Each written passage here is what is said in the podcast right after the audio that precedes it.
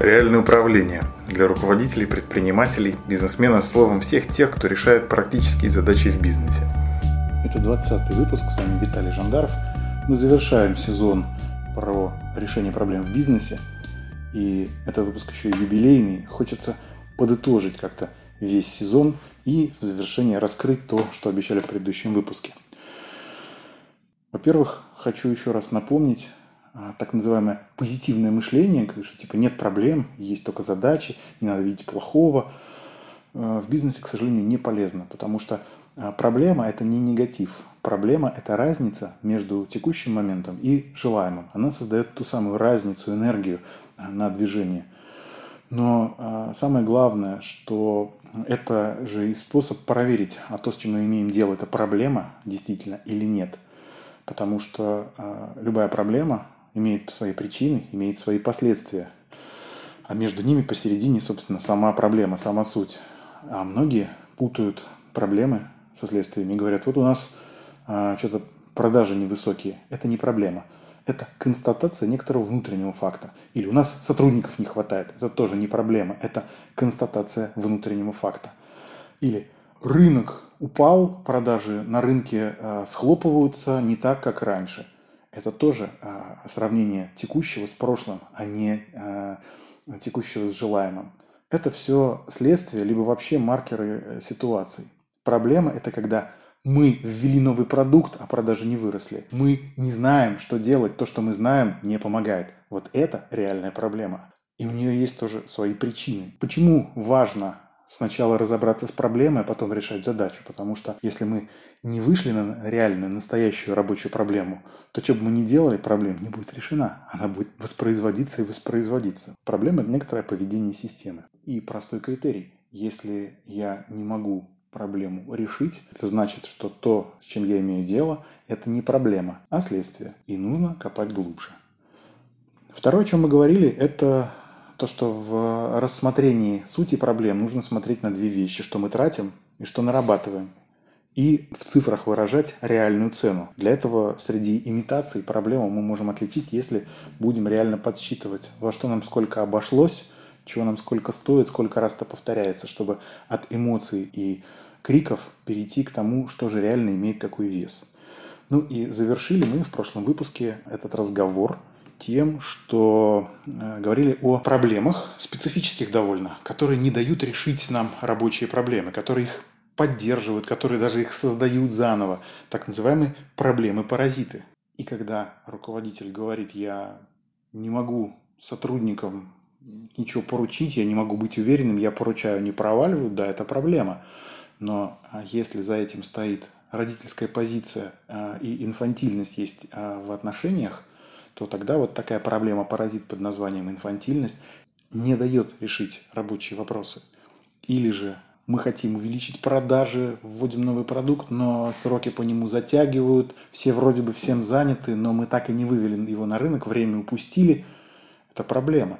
Но если есть нечеткость или э, несбалансированность в распределении ответственности и полномочий, ответственности и ресурсов в системе, возникают узкие места. И это проблема-паразит, которая будет тормозить любые изменения и затягивать их в пучину бесконечных согласований.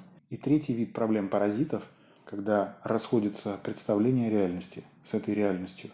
Когда клиенты не берут, потому что они не понимают, какие на самом деле преимущества, их надо растить, им надо доказывать, им надо объяснять.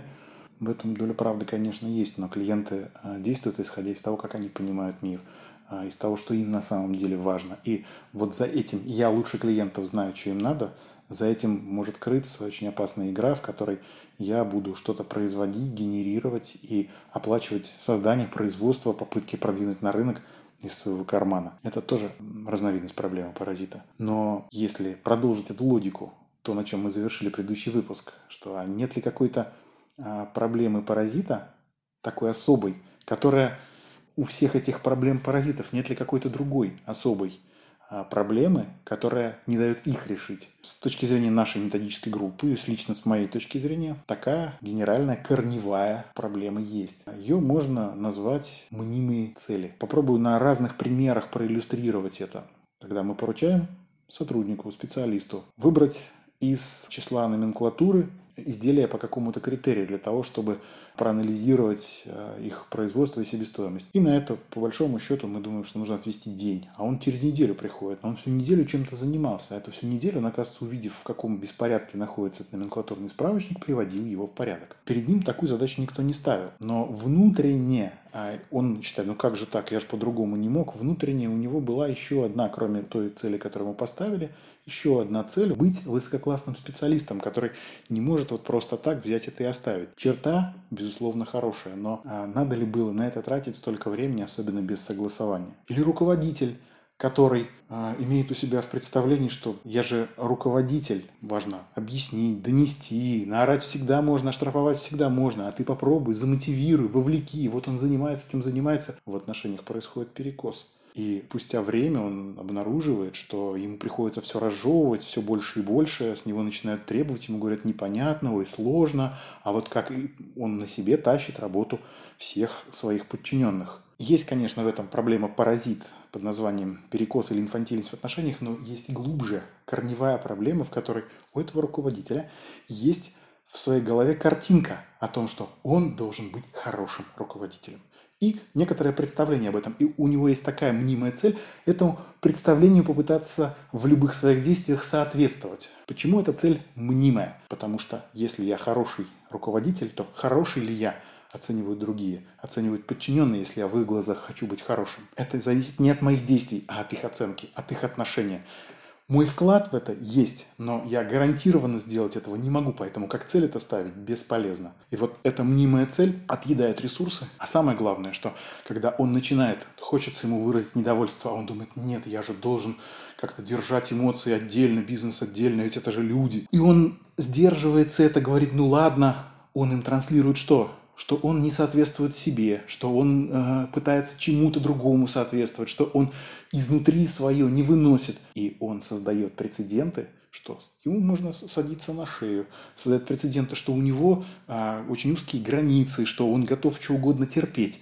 И тем самым он достигает обратного результата от того, который хочет. Кто-то скажет, так что ж, так надо на сотрудников орать, штрафовать, там ни о чем не задумываясь. Нет, орать, штрафовать ни о чем не задумываясь – это другая картинка, в которой я бесчувственный руководитель, в котором только дело, ничего личного, все ваше личное – это ваше дело. Можно ли бесчувственному руководителю руководить? Можно, но роботами. Или людьми, которые очень сильно вынуждены. Но каждый раз получается дорогая плата, высокая цена за то, чтобы получить такой результат. Такой руководитель может руководить роботами, а не людьми. И масса подобных примеров, а все их объединяет одно. В голове у руководителя, осознанно или неосознанно, есть некоторая внешняя картинка – которая является мнимой, то есть этого достичь нереально, когда я пытаюсь на себя а, приложить то, за что на самом деле отвечают другие. За решение, за отношение ко мне отвечают другие, за э, то или иное развитие событий. Там есть мой вклад, но есть и обстоятельства, и текущие условия системы и так далее.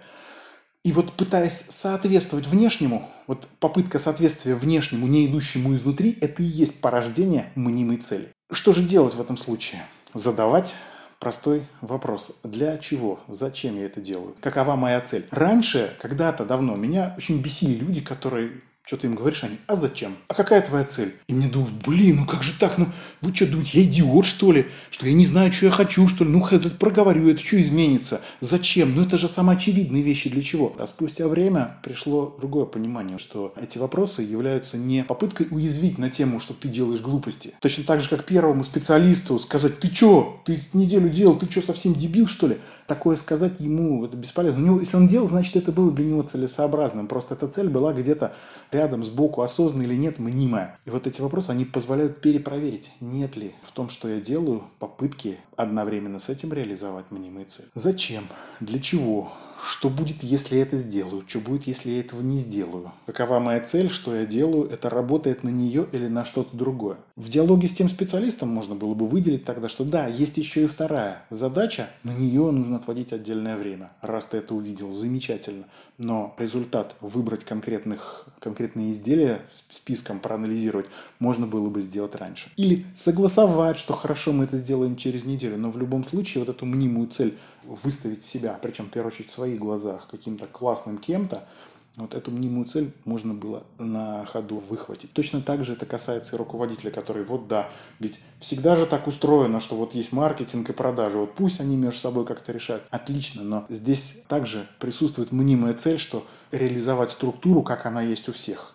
Компаний масса, ситуаций масса. Авторы учебников только своей репутации отвечают, а в реальной жизни отвечать вам. Поэтому необходимо разбираться, почему, как и каким образом. К сожалению, в нашей культуре очень много таких насажденных с детства, со школы, мнимых целей, мнимых представлений о том, кому чему соответствовать. Но это же и а, способ а, научиться это отделять. Отвечая на вопросы «зачем?», отслеживать, не играю ли я в игру быть каким-то. Технологически, эмоционально и с точки зрения результатов проще, выгоднее, естественнее следовать тому, что на самом деле есть внутри прислушиваться к тому, хочу ли я этого, чего же на самом деле я хочу, что же на самом деле мне важно. И этот подход, который заключается в том, чтобы по-простому вскрывать и сто лет назад был описан Уильям Джемсом э, в книге, которая называлась «Прагматизм». Он как бы один из тех, кто ввел это понятие. Но много тысяч лет назад многие люди а, задавались этими вопросами, и именно это позволяет не отвлекаться на мнимые цели, не стопориться там, где можно простым решением попросить скидку, не попросить, ну как же неудобно выглядеть хорошим. Здесь нет ничего такого в том, чтобы спросить, уточнить, дополнительно задать вопрос – предложить варианты, спросить другого человека, выслушать, что он скажет. Вот масса огромного количества таких мелких дополнительных движений, облегчающих нам жизнь, стопорятся вот этими самыми мнимыми целями по соответствию чему-либо. Как только руководитель, бизнесмен, предприниматель обучается отслеживать и хотя бы через раз убирать, справляться, обходиться как-то с этими мнимыми целями по-другому, не вливая в них свою энергию, то ему становится очень просто разобраться с проблемами-паразитами. Он обнаруживает, что отношения в его коллективе не взрослые, и тогда с этим можно что-то сделать. Он признает, что ответственность и полномочия не сбалансированы, поэтому кто-то является стрелочником, а кто-то генерирует проблемы, потому что ему за это ничто не прилетает. И тогда можно с этим что-то сделать. Он видит, что его представления о реальности отличаются от того, как реальность, какова реальность на самом деле, и тогда можно корректировать представления и разбираться с проблемами-паразитами. А как только нормально балансируется ответственность, многие рабочие проблемы начинают решаться в лед. Как только здоровые рабочие отношения налаживаются в коллективе, многие рабочие проблемы решаются в лед в рабочем порядке. Иногда не в лед, иногда трудно, долго и со спорами, потому что они задевают многое и а, важное, и требуют серьезных пересмотров, но все равно это становится нормальным рабочим процессом.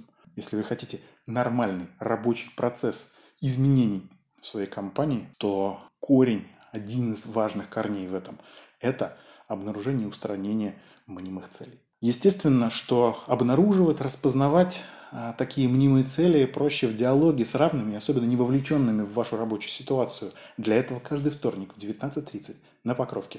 Управленческие мастерские. Записывайтесь, приходите и будем разбираться. Часть вопросов описаны уже в тех книгах серии «Ключ к реальному управлению», которые вышли. Ну а самое главное, мы готовим интенсивы. Программы, в которых можно не только обнаружить, но и разобраться с этими мнимыми целями, разобраться с внутренними проблемами, вопросами, перекосами, какими-то тонкими струнками для того, чтобы личность руководителя, бизнесмена, предпринимателя способствовала бизнесу, а не тормозила его. Как только первая информация появится, мы а, ее опубликуем. Ну, а со следующего выпуска новый сезон. Мы пока еще не решили, чему он будет посвящен. Пишите ваши ситуации, вопросы на ключ собакажандаров.ком. Будем разбираться. Выпуск подготовлен методической группой Центра «Ключ к реальному управлению». С вами был Виталий Жандаров. Пока! Реальное управление для руководителей, предпринимателей, бизнесменов, словом, всех тех, кто решает практические задачи в бизнесе.